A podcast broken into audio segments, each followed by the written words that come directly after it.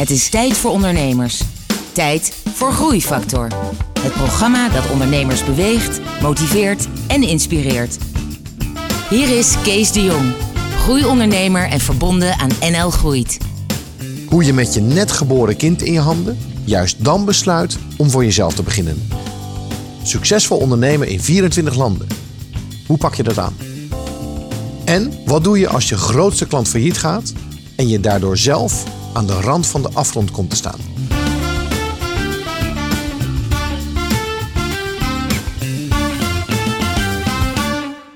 Hallo en welkom bij weer een nieuwe aflevering van Groeifactor. Het programma dat ondernemers beweegt, motiveert en inspireert.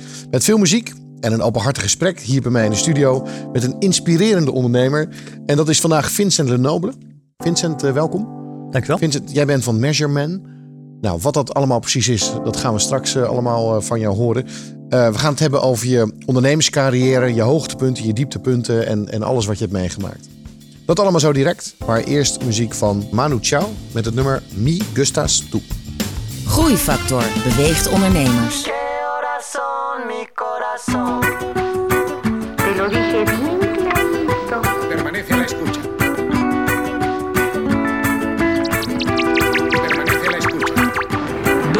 noche en La Habana, Cuba. 11 de la noche en San Salvador, El Salvador. 11 de la noche en Managua, Nicaragua. Me gustan los aviones, me gustas tú. Me gusta viajar, me gustas tú. Me gusta la mañana, me gustas tú. Me gusta el viento, me gustas tú. Me gusta soñar, me gustas tú. Me gusta la mar, me gustas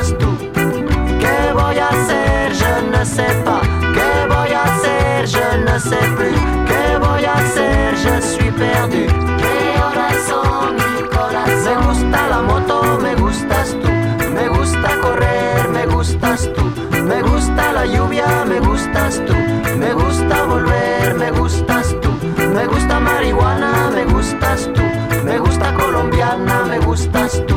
Me gusta la montaña, me gustas tú. Me gusta la noche,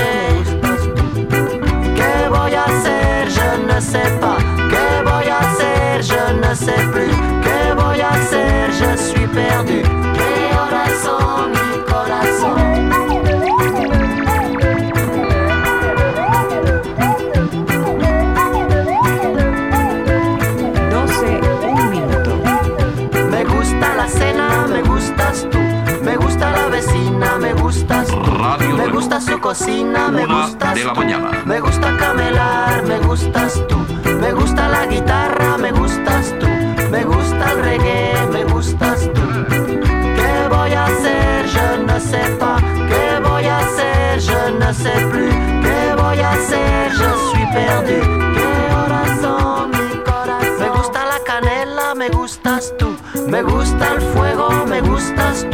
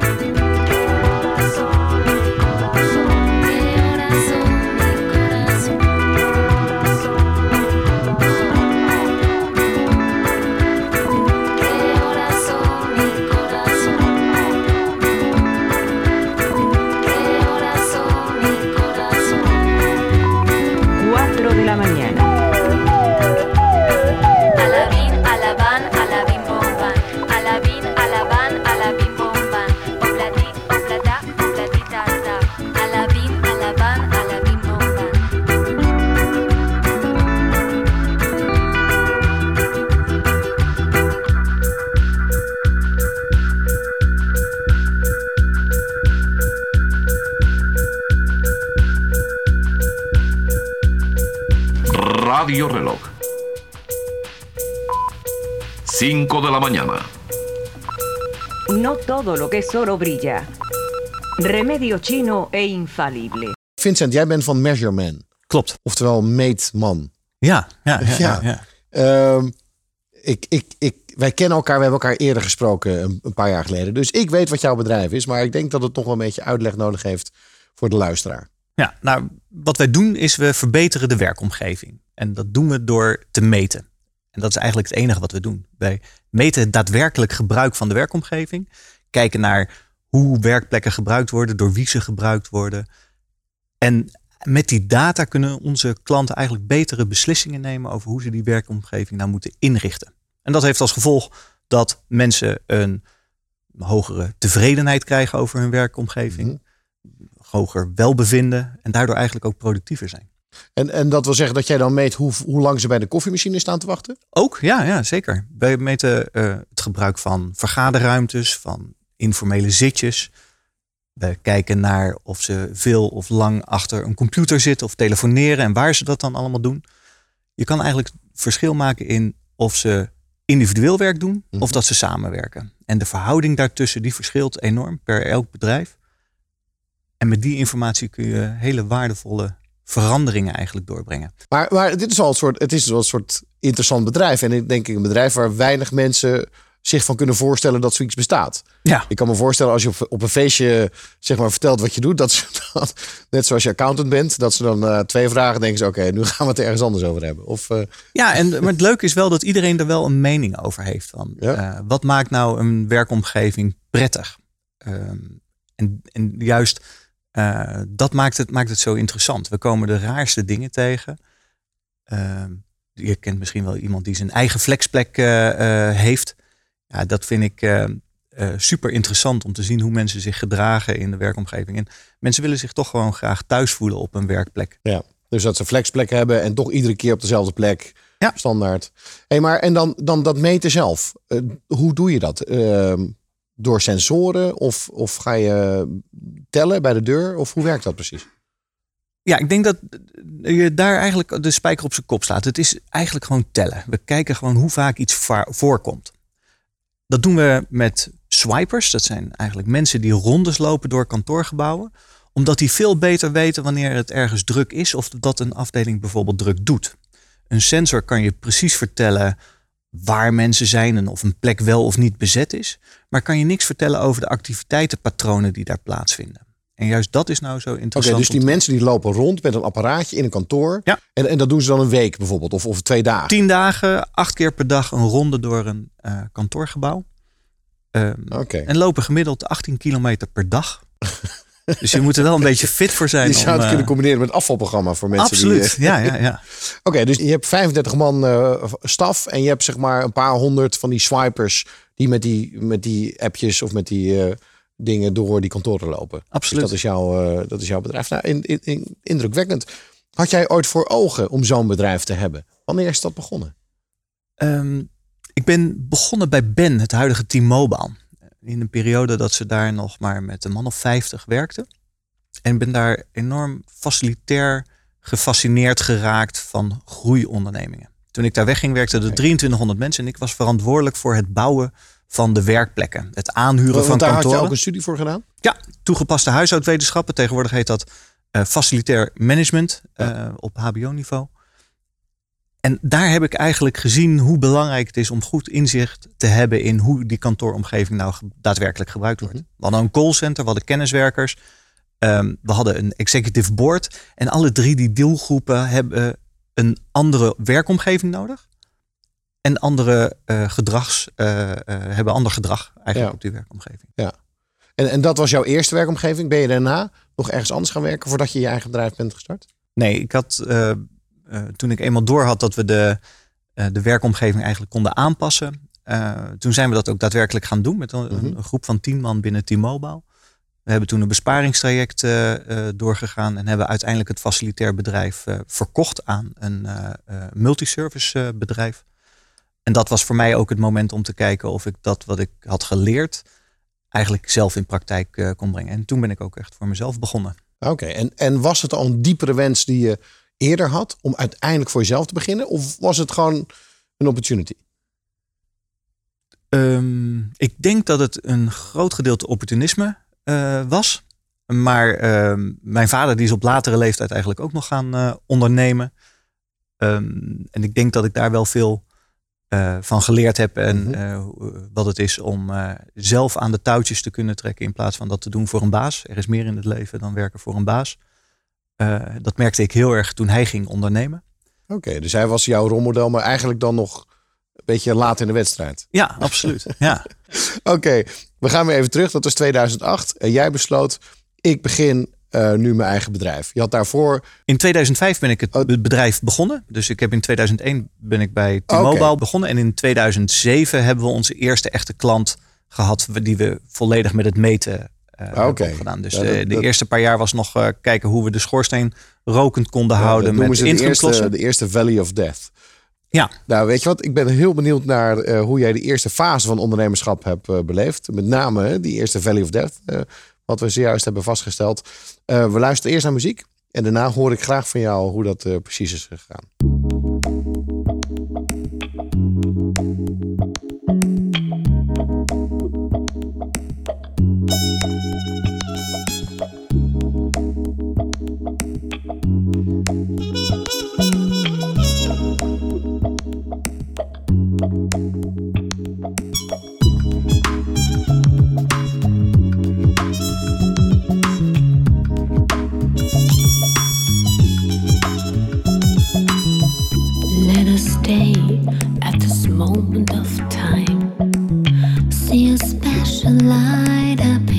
Sky.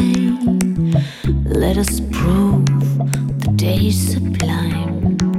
Cause now we can believe in what we find.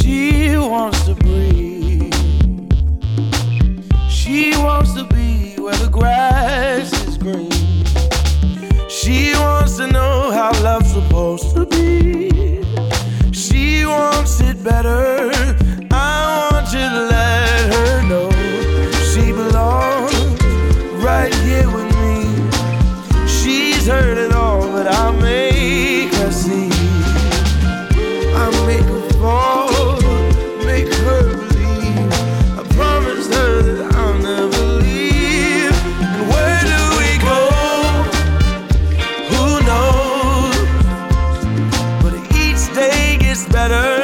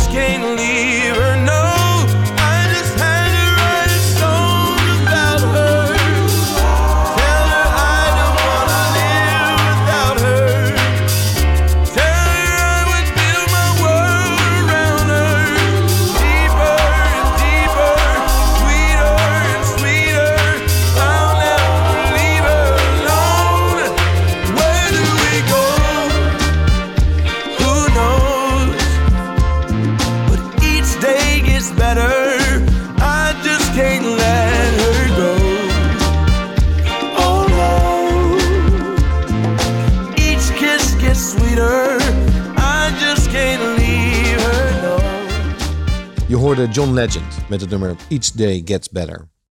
Ik ben in gesprek met Vincent Lenoble van Measurement. Eh, Vincent, in 2005 besloot jij, ik ga voor mezelf beginnen. Je, Ja. je had nog nooit eerder ondernomen. Je had nog geen klant, je had nog geen kantoor. Je had alleen ambitie. Wat heb je toen gedaan? Ehm, ik ben letterlijk aan de keukentafel gaan zitten samen met een eh, toenmalige eh, collega. En hebben we gedacht, hoe kunnen we nou een bedrijf opzetten en wat moeten we daarvoor doen? Je denkt vaak dat het heel gemakkelijk is, omdat we het gevoel hadden dat we een uitgebreid netwerk hadden. Eh, maar dat bleek een leveranciersnetwerk eh, te zijn. En eh, die mensen die, die vonden je aardig zolang je wat kocht. ja, precies. Ehm, en dus toen we echt, echt moesten zorgen dat er geld op tafel kwam, toen gingen we beseffen hoe lastig het is om een eigen bedrijf op te zetten. We hadden Ja, wel want een, je begint een met, met, met een klant. Wie, wie wordt je klant? Wie gaat jou betalen omdat jij eh, iets doet? Ja, nou, we hadden het, de mazzel eigenlijk dat we ehm, met het werk dat we deden als, als facility manager eigenlijk een aantal interim klussen konden doen. Omdat de methode die we bedacht hadden om de daadwerkelijk gebruik van de, eh, de kantoren, Mhm. eh, om dat ook daadwerkelijk te gaan ontwikkelen. We hadden daar software voor nodig. Ik heb eerst zelf nog met een Access database en Visual Basic lopen programmeren.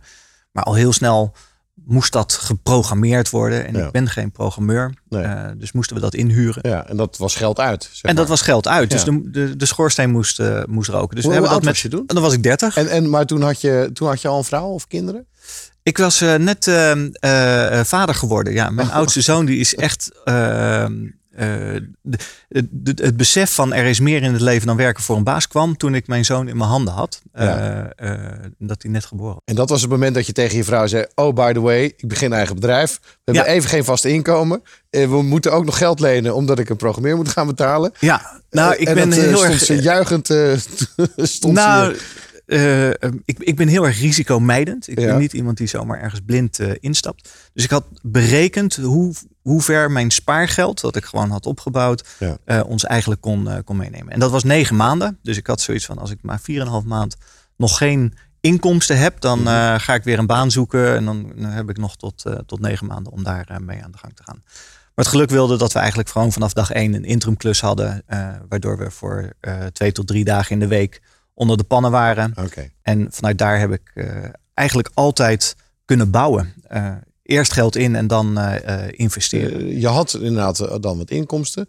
Je moest gaan programmeren, maar je had nog, nog geen klanten voor hetgene wat jullie eigenlijk echt wilden doen. Nee, klopt. En we hadden wel begrepen dat als je dat soort klanten binnen wilde halen, dat je dan zelf ook wel wat moest vinden over de werkomgeving. En we hebben er toen voor gekozen om in een creatief multi-tenant gebouw te gaan zitten, de Caballero fabriek in Den Haag. Wat je nu overal natuurlijk hebt. Hè? Want Ja, maar is- toen was dat echt wel een, eh, een, Ja. een, een eerste. een, een En- multitenant inderdaad. Veel verschillende huurders, veel verschillende bedrijven bij elkaar. Precies. En bedrijven samen opbouwen. Ja, en het leuke van de Caballero fabriek was dat ze daar echt al in de fysieke omgeving dingen hadden gemaakt waardoor het makkelijker is om met bedrijven samen te werken. En die interactie die werd dus gestimuleerd door gewoon fysieke dingen. Glazen schuifwanden bijvoorbeeld om binnen te komen in een unit waar die je veel gemakkelijker open laat staan en dus makkelijker bij elkaar naar binnen loopt. Eh, restauranttafels die groot gedimensioneerd waren, waardoor je nooit alleen aan een tafeltje kon gaan zitten met je eigen collega's. Er moesten altijd andere bedrijven aanschuiven, want er waren gewoon alleen maar van dat soort grote tafels. Door dat te doen en daar mensen uit te nodigen, begrepen ze wat een werkomgeving nou eigenlijk kan betekenen voor je doelstelling als organisatie. Ja. Dus we hadden heel snel door dat we snel uit die keukentafel weg moesten naar een kantoor daar zo. En hebben we ook eigenlijk gewoon een kantoor ingericht op de groei. Ja. Wij zaten met z'n tweeën in een kantoor voor acht personen. Ja. Maar, Eh, maar dat klinkt nog, toch een beetje gek, want je had nog geen klant. Nee, Je had nog geen. Het klinkt wel een beetje als een soort van. eh, een hele roze bril die je op had eh, toen. Nou, we hebben wel natuurlijk overal lopen experimenteren. We zijn met, eh, eh, eh, met Excel-lijstjes zijn we echt bij klantjes begonnen om Mhm. te kijken of we daar dingen konden meten en wat ze dan met die data konden doen. Ehm, en dat heeft er uiteindelijk toe ge- geleid dat we in 2007 ja, echt een, een, een, launching customer hadden die volledig met onze eigen software die we toen hadden ontwikkeld ook daadwerkelijk bediend kon En, en worden. wie was dat? Dat was ProRail. Oké. Ja. Ja. dat is een serieuze klant. Absoluut. Ja. En het leuke heeft- is, ze zijn je- nog steeds klant. Eh, maar je incubatietijd, zeg maar, was van, hè, van, van idee tot, tot launching customer. Op de manier waarop jullie dat wilden hebben, was, was dan twee jaar. Ja. Dat zijn wel twee hele lange jaren als je Ja, vrouw ja. iedere dag vraagt. En hoe was het op de zaak? Ja. nou, we hebben ook lang die interimklusjes ehm, eh, gedaan. Maar dat was voldoende om... eh, Heb je nooit gedacht van oei, is dit wel een goede beslissing geweest? Nooit. Nee? Ge- geen moment. Ja, dat vind ik wel stoer. Nee. Het is, als je iets doet met zoveel eh, gevoel voor dat, dat je weet dat het goed is wat, wat, er, wat je doet. Dat het bijdraagt aan eh, een groter plaatje, namelijk het verbeteren van die werkomgevingen. Dan eh, is het heel erg gemakkelijk om meer uren, lager salaris te genieten en, Ja. en dat soort dingen te ontwikkelen. Nou ja, het is natuurlijk een heel erg niche ding. En, maar ik kan me wel voorstellen als je de overtuiging hebt dat bedrijven uiteindelijk die data nodig hebben om de beslissingen te maken. En die beslissingen heeft met heel veel geld te maken. Want Ja. er moet wel of geen nieuw pand of wel of niet eh, eh, bij reorganisaties of fusies of dingen. Ik kan me allemaal voorstellen dat dat eh, relevant is. Ja. En vanaf de eerste klant, toen werd het makkelijk. Of niet? Want toen zat je nog in twee- kwamen, 2007, dan zat je nog inderdaad nog niet in de crisis. Nee, en toen kwamen we erachter dat er toch wel wat andere bedrijven ook waren die dit soort metingen al deden. En die ben ik allemaal afgegaan. En die heb ik gezegd van, joh, dat behoort niet tot je core business. Zullen wij die klanten voor jou eh, bedienen? En daarmee hebben we eigenlijk van de zeven, eh, negen concurrenten die we toen eigenlijk hadden, die dat als een soort bijproductje hadden, zijn we voor zeven van die partijen het werk gaan doen. En daardoor konden we de schaal opbouwen die nodig was om het bedrijf nog verder te laten groeien. Oh, ja, we zijn altijd vanaf het allereerste begin. Jullie hadden makkelijker of betere software. Jullie konden het efficiënter doen. Jullie... Wij hadden de focus. Wij hadden de, eh, eh, de, de wens, de drive om alleen bezig te zijn met het meten. Maar dit klinkt eh, allemaal heel blij en positief. En dat, dat, dat, zal vast niet in al die jaren ondernemerschap zo geweest zijn. Dus ik wil straks de real hard truth stories horen. we luisteren eerst naar muziek. I Want You van Curtis Hairston. Thank you.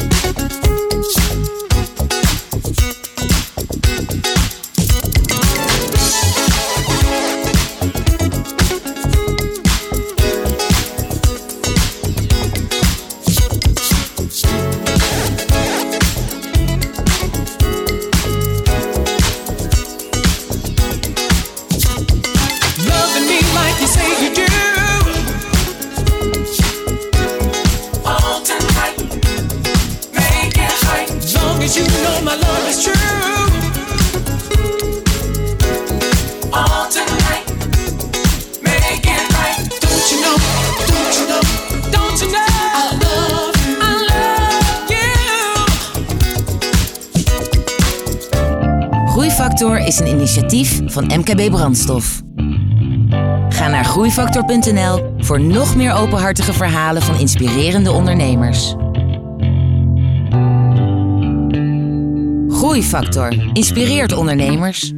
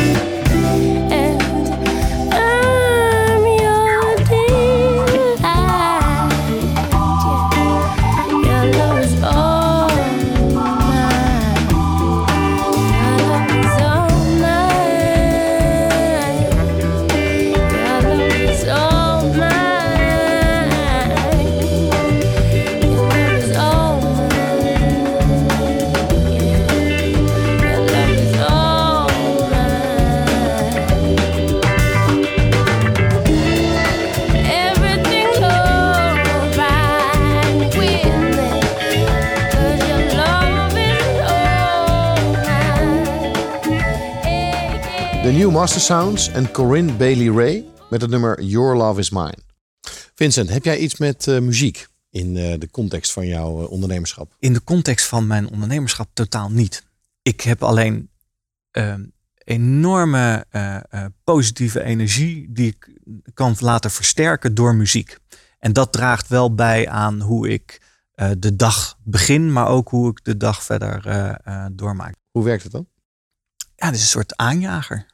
Je kan gewoon. Maar onderweg naar muziek kantoor opzetten. ook, dat je dan, eh, dat je dan die muziek luistert, totdat je zo... eh, Ja, onderweg naar kantoor luister ik vaak BNR Nieuwsradio. En zit ik niet, eh, niet, niet muziek te luisteren. Dan wil ik gewoon graag nog eventjes horen wat er allemaal in de wereld gebeurd is. Ik ben niet iemand die s ochtends vroeg al gelijk zijn krant openslaat en het nieuws tot zich neemt. Maar dan zit ik lekker met het gezin te ontbijten. Eh, en eh, eh, daarna stap ik in de auto naar het, naar het werk toe. Ehm, maar eh, op, op slechte dagen, eh, dan, eh, want natuurlijk, er zijn ook wel gewoon mindere leuke dagen. Of als het weer heel erg druilerig is, dan doet de muziek wel wat voor me. Dan zet ik eigenlijk een van mijn favoriete nummers op. En daar krijg ik gewoon weer een extra boost van. En dan spookt dat, dat liedje in die de cadans de hele dag door je hoofd heen. Doe het ook wel eens als je naar klanten gaat? Eh, eh, Apollo 440, Stop the Rock. Dat is een van de eh, nummers die ik nog wel eens aanzet. Er zit een enorme uptempo in dat, wat, ik, wat ik daar graag mee doe. Maar ik kan ook heel erg genieten van, eh, ehm, eh, ja, van, van, van het mooie weer en, en, en, en, en liedjes en muziek die daar juist Gewoon weer over gaan. happy, happy songs. Ja, happy songs. Ja. We hebben je gevraagd om, om ook voor vandaag iets, iets mee te nemen. Ja. Ehm, waar ben je op uitgekomen? Lovely Day van Bill Withers. Dat is toch eigenlijk wel een. eh, Ik denk dat heel mensen mooi. Bill Withers de naam niet kennen, maar wel zeker dit nummer. Want het is een beroemd eh, nummer. Ja. En het is heel lastig om daar niet vrolijk van te worden. Ja, nou en dat is ook precies wat ik, wat ik ermee heb. Je, ehm, eh, je- of je nou in de auto zit of dat je het via je iPhone zit te, te luisteren. Het is heerlijk om Begint positief met, eh, gestemd te worden. When I Wake Up in the Morning Light. Yes. Ja. Nou, we gaan er naar luisteren.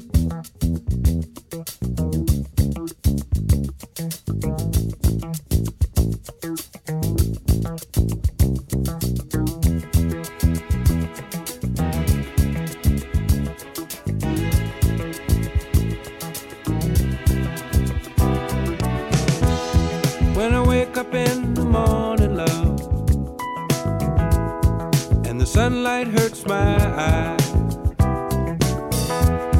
and something without warning, love, bears heavy on my mind. Then I look at you, and the world's alright with me. Just one look at you, and I know it's gonna be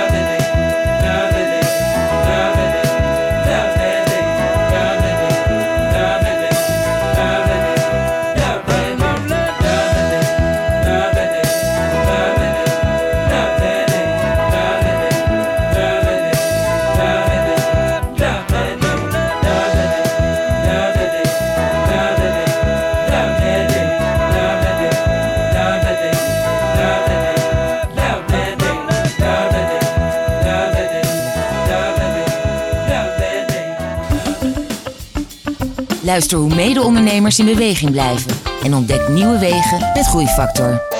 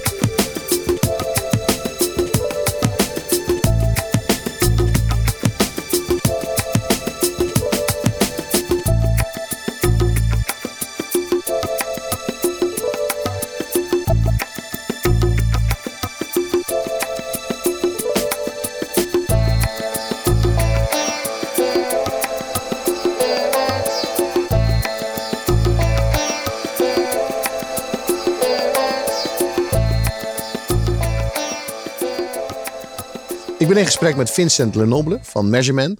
Ehm, Vincent, eh, jouw start was traag. Hè? Eerst twee jaar ontwikkelen en, en uiteindelijk had je je leading, eh, je, je launching customer in 2007. Toen ging het eh, snel en goed. Ehm, maar ja, als je voor het eerste keer een bedrijf bouwt, gaan er ook dingen mis. Absoluut. We hadden bedacht dat we mensen eigenlijk zelf wilden opleiden. We namen alleen maar jonge mensen aan. En daardoor liepen we eigenlijk ook gelijk tegen de grenzen van onze eh, groei aan. Want we konden de groei niet aan omdat we die mensen niet snel genoeg opgeleid kregen. En noem eens een voorbeeld van, van, van een functie die ze dan moesten hebben. We hebben projectcoördinatoren Ja. en die, die begeleiden eigenlijk de klant in eh, het meten. De, de swipers die voeren de metingen daadwerkelijk eh, uit. Maar dat klantcontact en, en op het juiste niveau met die klant praten over wat het nou is dat ze daadwerkelijk met die data willen gaan doen. Dat vraagt gewoon bepaalde competenties. En die competenties die worden opgebouwd naarmate je meer met die klanten praat en, en, en ervaringsjaren gewoon Ja. hebt. Maar eh, dat is niet iedereen zomaar gegeven. Dan ben je toch gewoon een trucje aan het uitvoeren. En daar liepen we wel heel erg tegenaan. Dat het contact met de klant eigenlijk meer gericht was op van ja, maar wij doen deze meting. Maar niet goed geluisterd naar de klant van ja, maar wat wil je nou echt en wat ga je nou daadwerkelijk met die data doen? Ja. En dan kom je erachter dat je misschien wel 400 of 500 grafieken en tabellen aan het produceren bent eh, om aan eh, de klant te geven. Terwijl die maar op zoek is naar eh, misschien twee of drie Ja. specifieke. Maar jij snapte dat wel KPI's. en je compagnon. Maar jouw nieuw half ingewerkte medewerkers dan natuurlijk niet. Nee, en En dan worden Dat klanten was- ook ontevreden. Absoluut. En dat was heel erg lastig, omdat zowel Justin als ik heel erg geloofden in dat iedereen zijn eigen fouten moest maken. En dat we die verantwoordelijkheid zo laag mogelijk in de organisatie wilden leggen. Want wij wilden graag een schaalbaar bedrijf zijn. En ja, als je dan alles zelf weer moet gaan oplossen, dan, dan word je nooit eh, schaalbaar. Ja, Dus- maar dit is wel een, een heel fundamenteel probleem waar veel jongere bedrijven tegenaan lopen. Ja. Hoe heb je dat opgelost?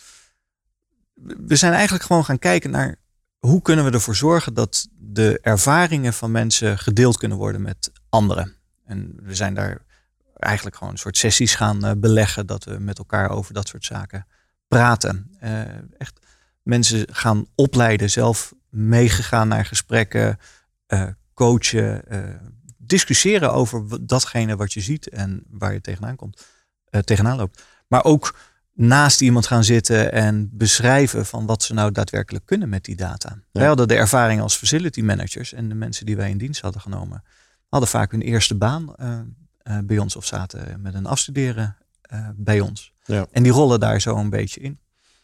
Ik denk dat ook we op een, op een goed moment heel erg op zoek waren naar van hoe kunnen we dat nou nog schaalbaarder Mhm. maken. En ik denk dat dat pas een jaar of vijf geleden echt is doorgedrongen.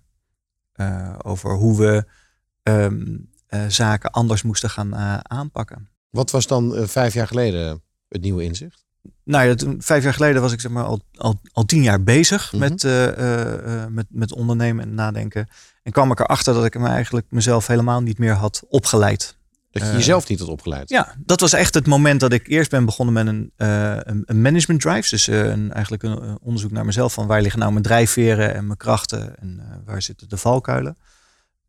Om vervolgens gewoon te gaan kijken naar van welke eh, studie, training, opleiding, model past nou het beste bij mij om het bedrijf verder te helpen. Oké. En wat kwam daaruit? Eh, ik ben toen bij eh, Spark Entrepreneurs eh, Education eh, ehm, eh, begonnen met een jaarprogramma met andere ondernemers. Heb daar superveel eh geleerd. Was erg enthousiast van de Rockefeller Habits eh, methode die daar werd ehm, eh, onderwezen. En ben eigenlijk direct daarna eh, ons eh, ja, leiderschapsteam eh, gaan enthousiasmeren. Gevraagd of ze ook meegingen. Masterclasses gedaan. Ehm, uiteindelijk met het hele eh, managementteam een, eh, een, een jaarprogramma eh, gevolgd. En inmiddels die methode helemaal doorgevoerd door, door het bedrijf. En Wat, is het, wat is het belangrijkste takeaway die je daarvan hebt meegenomen? Wat hebben jullie vanaf toen anders gedaan wat je daarvoor niet deed? Wij zijn alle, alle data die we maar konden verzamelen over datgene wat we zelf deden, Ja. die zijn we gaan vastleggen en zijn we gaan delen met de medewerkers. Dus die 18 kilometer gemiddelde eh, eh, looptijd van een, eh, van een swiper, dat soort weetjes zijn we gaan, gaan delen met elkaar. Zo weet ik exact hoeveel werkplekken er tot op de dag van vandaag gemeten zijn. wat heel erg goed aansluit bij onze B-hack, waarin we 10 miljoen werkplekken aantoonbaar willen hebben verbeterd. Ehm, en Mooi. daarnaast denk ik dat het, het, het vergaderritme doorslaggevend is geweest.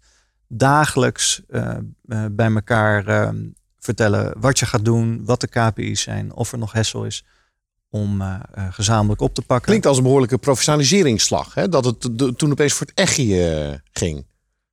Nou, ik denk dat Want- op het moment me- dat je groeit naar een, een, een omzet van een miljoen, dat je je realiseert dat je verantwoordelijk bent voor iemands hypotheek. Ja. Eh, en dus dat je niet meer wegkomt met het boerenverstand, waarin we al die tijd gewoon ons bedrijf hebben gerund. Ja. Eh, op het moment dat je je dat beseft, dan wordt, worden de belangen groter. En dan Ja. wordt de verantwoordelijkheidsgevoel ook groter. En dan, dan moet je inderdaad gaan professionaliseren. Is er, was er iets in jouzelf ook nog veranderd? Ik denk dat ik wat minder afwachtend ben geworden. Ik had eh, heel vaak eh, echt de behoefte om dingen samen te doen, om mensen hun eigen fouten te laten maken, om mensen in hun kracht te zetten en eh, zaken te doen.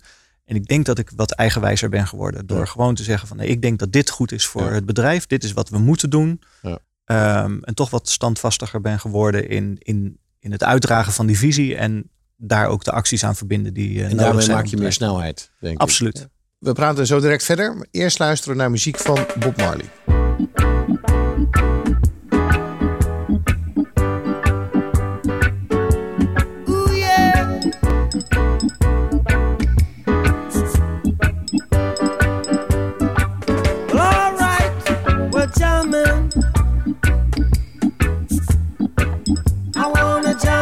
towards you, which i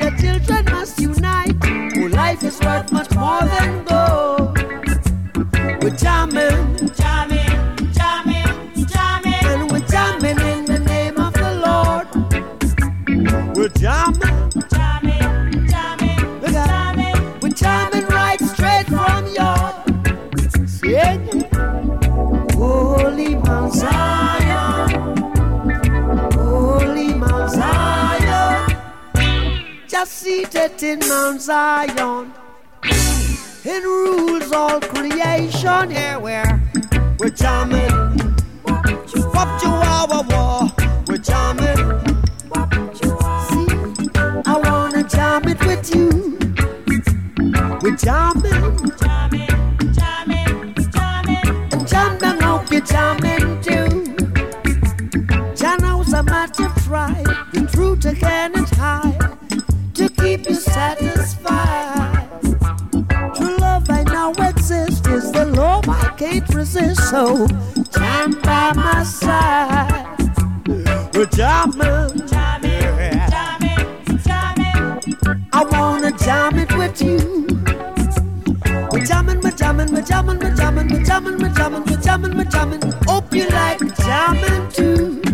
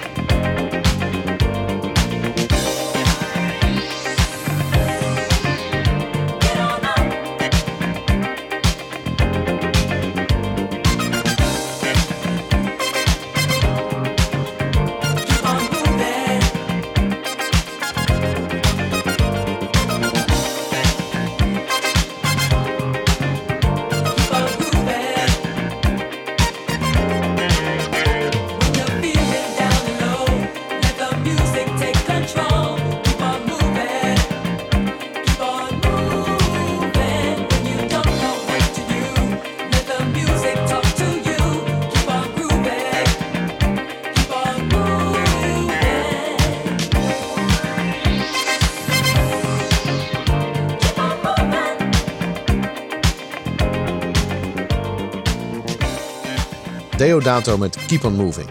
Ik ben in gesprek met Vincent Lenoble van Measurement.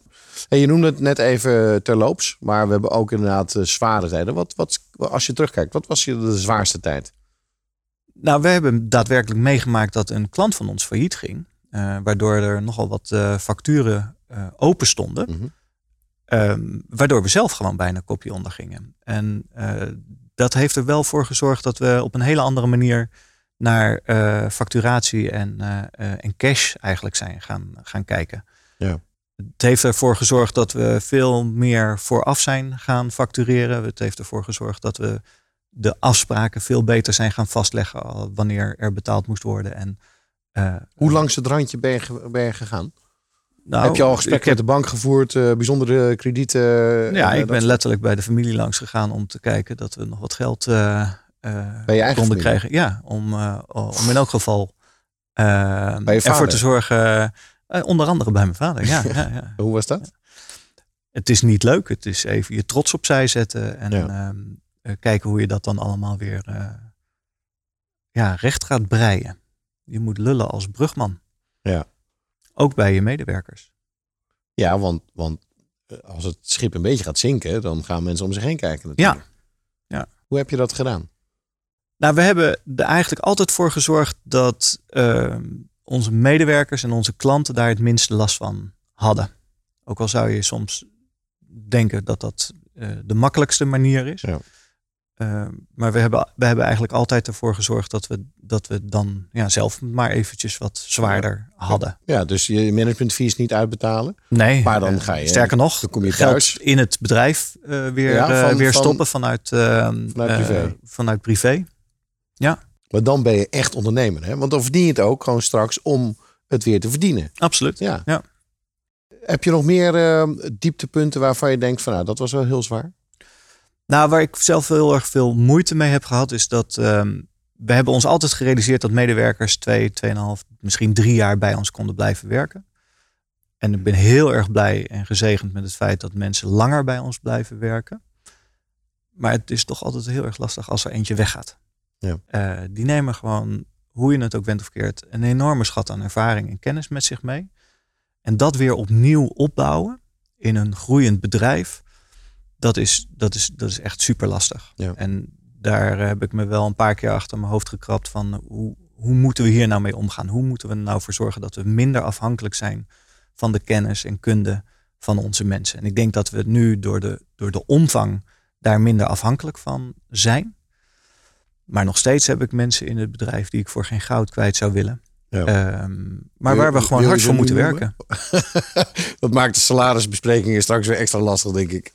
Nee hoor, nee, die mensen die weten dat zelf donders goed. Maar die zijn gewoon heel erg betrokken bij, eh, bij het bedrijf en, en, en de groei daarvan. En die, eh, die geloven ook in, in datgene Ja. wat we allemaal nog, eh, wat ons nog allemaal te wachten staat. Ja. Maar ik, ik, ik kan me heel goed je frustratie en je teleurstelling voorstellen in dat soort eh, situaties.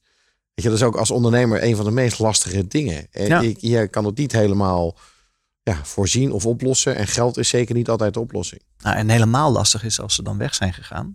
En ze komen eigenlijk terug. Hè, Ze, ze, ze- daar Waarom is het buiten, lastig? Nou, ehm, mensen die eh, weg zijn gegaan en dan blijkt dat ze toch niet zo naar hun zin hebben bij een andere werkgever. Dat is toch juist fantastisch? Nou, een soort ja, waarschuwing voor, voor alle anderen. Joh. Het gras Ja. is niet groener. En, maar, maar als je dan, dan heb je toch een beetje die, de, ehm, de, de sentimentele ehm, idee van, nou, zullen we weer opnieuw aannemen? En eh, ik, ik- de, de- daar hebben we ook nog wel een paar keer echt mee, eh, mee geworsteld van, ja, zullen we dat doen? En, en, want het, het klinkt wel lekker veilig, weet je. Je haalt die kennis allemaal weer binnen. En, eh, maar je bent als bedrijf ben je wel ook weer verder gegroeid. En dan zie je toch dat Ja. daar, ehm, eh, ja, als mensen eenmaal weg zijn gegaan, dat het toch lastiger is om ze weer Oké. uiteindelijk terug, eh, eh, terug te halen. Ik heb er geen, geen spijt van dat, die, dat ze uiteindelijk niet meer terug zijn eh, eh, gekomen. Openhartige gesprekken met inspirerende ondernemers. Je luistert naar Groeifactor.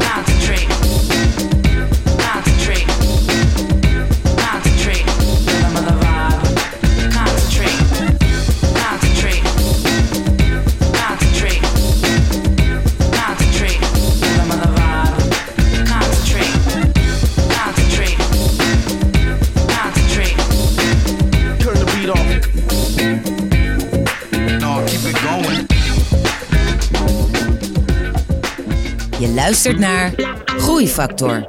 Het inspiratieplatform dat ondernemers beweegt, motiveert en inspireert.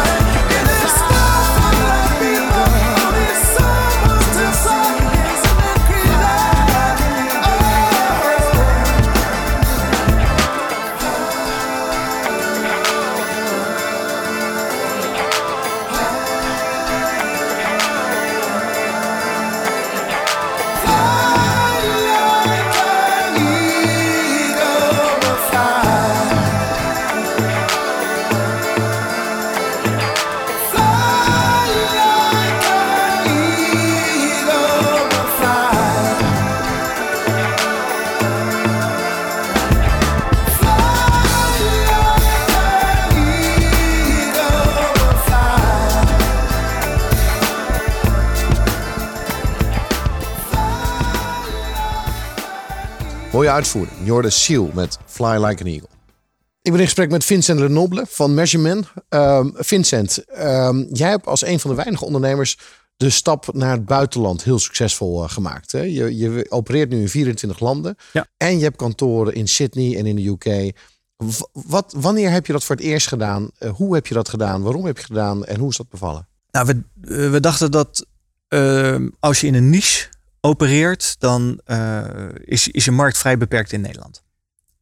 We hebben al vanaf het allereerste begin gezegd van dat moet je wereldwijd eh, aanpakken. Wereldwijd zijn er bedrijven die hier Dus vanaf behoefte het aan hebben. begin was eigenlijk al de doelstelling om een wereldwijd bedrijf te maken. Ja, en wij zijn begonnen in België. We dachten dat is lekker dichtbij, kunnen we makkelijk eh, aanrijden. Ehm, maar niets bleek lastiger dan België.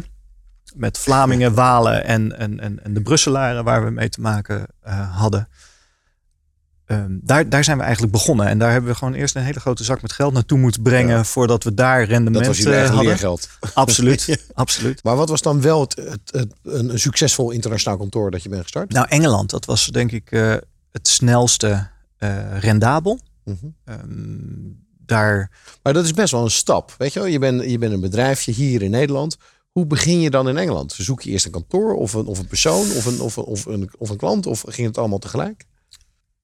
het, ik, wat, wat helpt is als je internationale klanten hebt. Eh, klanten die je zowel in Nederland bedient, die je kan vragen van... Goh, hebben jullie ook collega's in het buitenland zitten en eh, mogen we daar eens een keertje mee praten?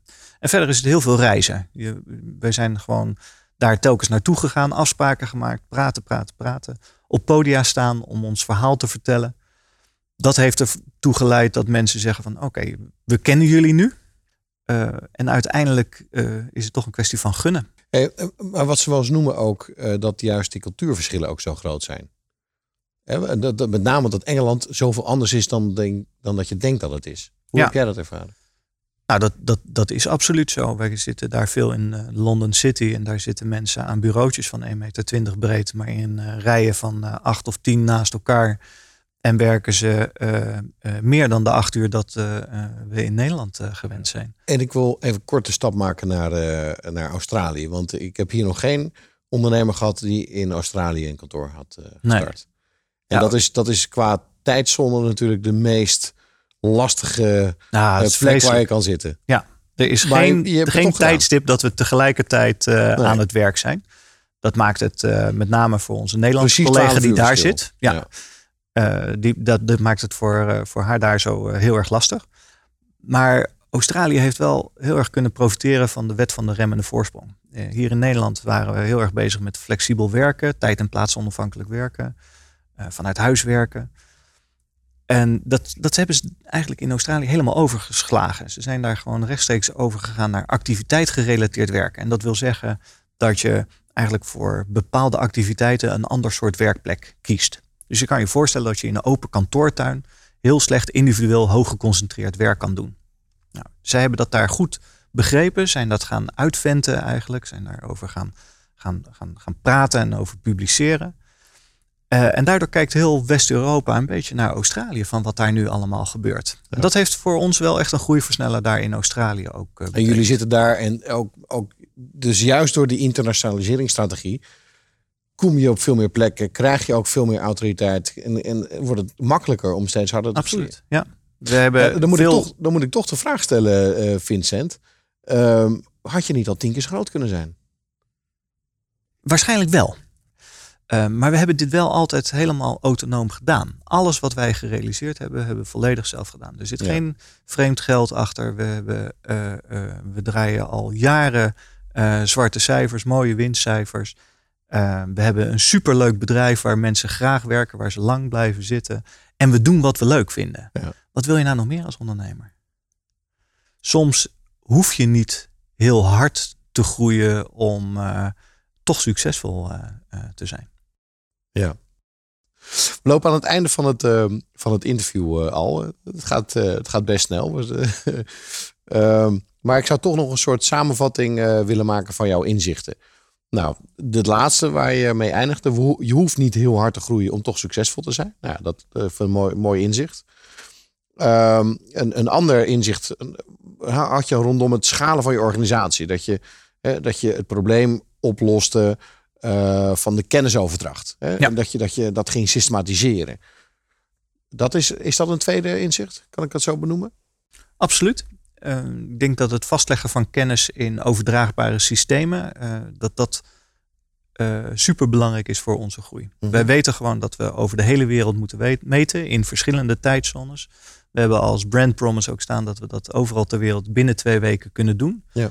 Daar heb je gewoon processen en systemen voor Ja. nodig om dat te borgen. Dat kun je niet alleen maar doen met alle beste mensen die, Ja. we, die we daarvoor hebben. Systemen en processen. Absoluut. Heb je nog een derde inzicht wat je zou kunnen delen? Ja, focus, absoluut. Focus is Ja, maar focus, iedereen zegt altijd focus. Ja, En- en maar dat, het dat is klopt altijd wel. zo je moet- gemakkelijk om, Je om moet de luisteraar om- iets meer geven dan, eh, dan Snap dit. ik. Maar het is heel erg gemakkelijk om af te dwalen van datgene waar je daadwerkelijk wilde doen. Ik word regelmatig gevraagd van waarom geven jullie geen advies? Met advies kun je toch veel groter worden en eh, eh, nog meer eh, omzet eh, genereren. Juist door die focus te houden op het meten, zijn we niet bedreigend geworden voor elkaar beconcurrerende adviespartijen. Ja. En halen we nu eh, opdrachten bij de grote eh, real estate agents eh, eh, vandaan, die eh, heel erg zitten te kijken van ja, dat wat die jongens doen, kunnen we dat kopiëren, kunnen we dat doen. Maar omdat wij ons alleen maar op dat meten hebben gericht en ook daar productontwikkeling en, en verdere innovaties mee bezig zijn geweest, is het inhalen van ons bijna niet mogelijk. Al gooi je er nog zoveel geld tegenaan Ja. om dat eh, eh, te ontwikkelen. De eh, expertise, de, de, de, de kennis, het feit dat mensen ons kennen omdat we dit, omdat we meten, die heeft, dat heeft er ook voor gezorgd. En dat is toch vasthouden aan die focus. Zorg dat we alleen meten. Oké. Ja, ik denk dat het een hele mooie en duidelijke uitleg eh, was eh, van het punt. En, en volgens mij is dat ook zo. Ehm, en, daarmee ben ik bijna jaloers op jullie positie. Want ik, ik zie inderdaad nog een enorme potentie verder eh, voor het bedrijf. Zeker als je nu al in 24 landen werkt. moet je nagaan hoe groot je nog verder kan groeien. Ja. Ik, eh, ik heb genoten van het, eh, van het gesprek. En, en ik wens je enorm veel eh, plezier en succes bij die verdere groei van je. Dankjewel. Dit was Groeifactor en graag tot een volgende uitzending van Groeifactor. Groeifactor is een initiatief van MKB Brandstof. Ga naar groeifactor.nl voor nog meer inspirerende verhalen van mede-ondernemers. Groeifactor beweegt ondernemers.